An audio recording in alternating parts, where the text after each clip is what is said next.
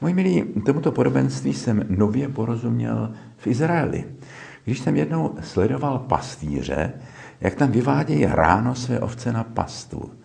Je tam několik pastýřů, všichni volají na své ovce a ovce se bezpečně přidají k tomu svému pastýři, protože rozeznají jeho hlas.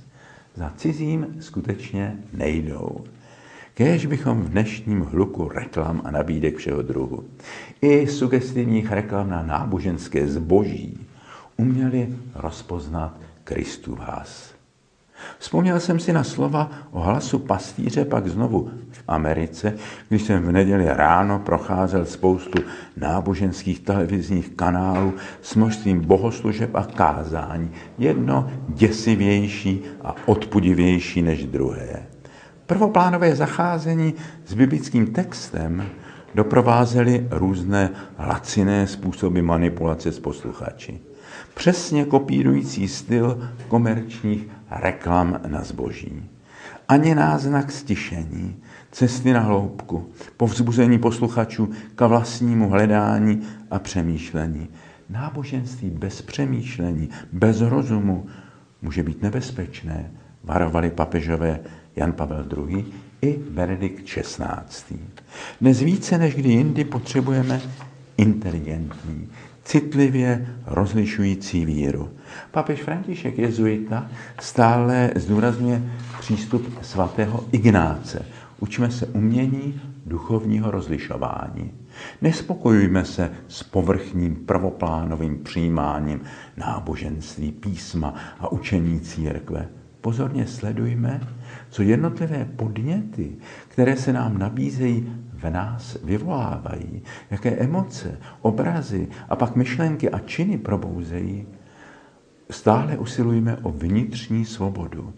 Ignáci nazýval indiferencia, svobodu od vlastních předsudků a vnějších vlivů, veřejného mínění a propagandy. Odstupme od toho, sestupme hlouběji až do vnitřní svatyně, do ticha, kde můžeme slyšet Boží hlas. Prosme Božího ducha, aby byl naším světlem a vnitřním učitelem. Odpoutejme se od vlastní navyklé perspektivy a zkusme se na vše podívat jinak.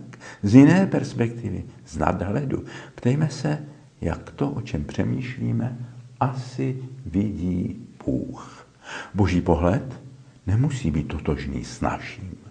Usilujme vidět věci s nadhledem, v širším kontextu, v širší perspektivě. Lidé úzkého vidění a myšlení, kteří nejsou schopni překročit horizont svého vlastního ega, svých zájmů, předsudků, ale i kolektivních zájmů a předsudků své skupiny, těžko rozpoznají hlas toho skutečného pastýře, hlas Kristův, hlas Boží. Denně dostávám na svou e-mailovou adresu fake news, falešné zprávy, dnes často produkty ruské propagandy, průmyslu lži, který manipuluje mnoha lidmi, vyhání na demonstrace na náměstí, kde jim demagogové vymývají mozky, naplňují jejich podvědomí sugestivními hesly a provokují je k násilí.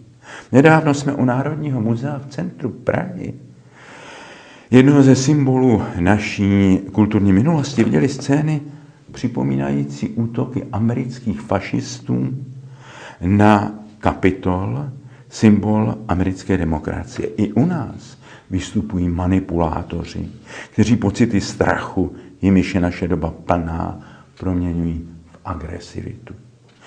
Jsou to opravdoví zloději lidských emocí, lidských srdcí. Ježíš říká jasně, Zloději přicházejí, aby kradli, zabíjeli, působili zkázu. Pamatujme, že ruská genocida na Ukrajině začínala a je stále doprovázena hybridní válkou průmyslu dezinformací. Výzva ke kultuře duchovního rozlišování, k praxi meditace, stále vnitřní pozornosti a bdělosti je dnes opravdu velmi aktuální.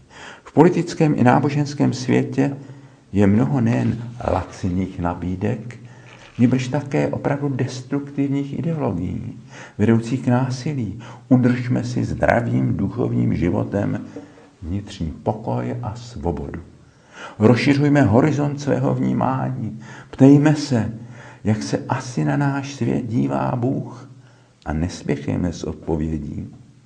Boha je třeba stále hlouběji a pozorněji hledat. Amen.